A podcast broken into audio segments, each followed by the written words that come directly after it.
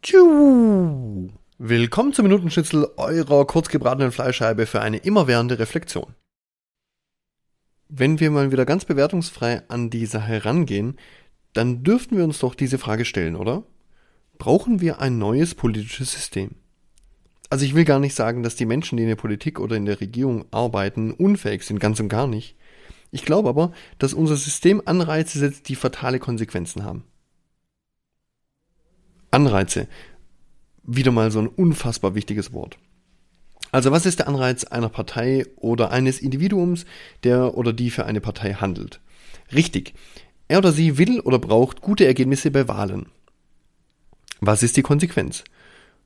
Unterschiedlich.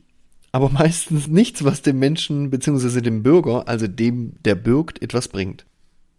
Also, statt sich um Wahlen zu kümmern und die Hände zu schütteln und Statements so zu formulieren, dass man von allen gemocht wird, wäre es schön, wenn die Regierenden Anreize hätten, sich um die Menschen zu kümmern. Wie das genau aussehen soll? Keine Ahnung.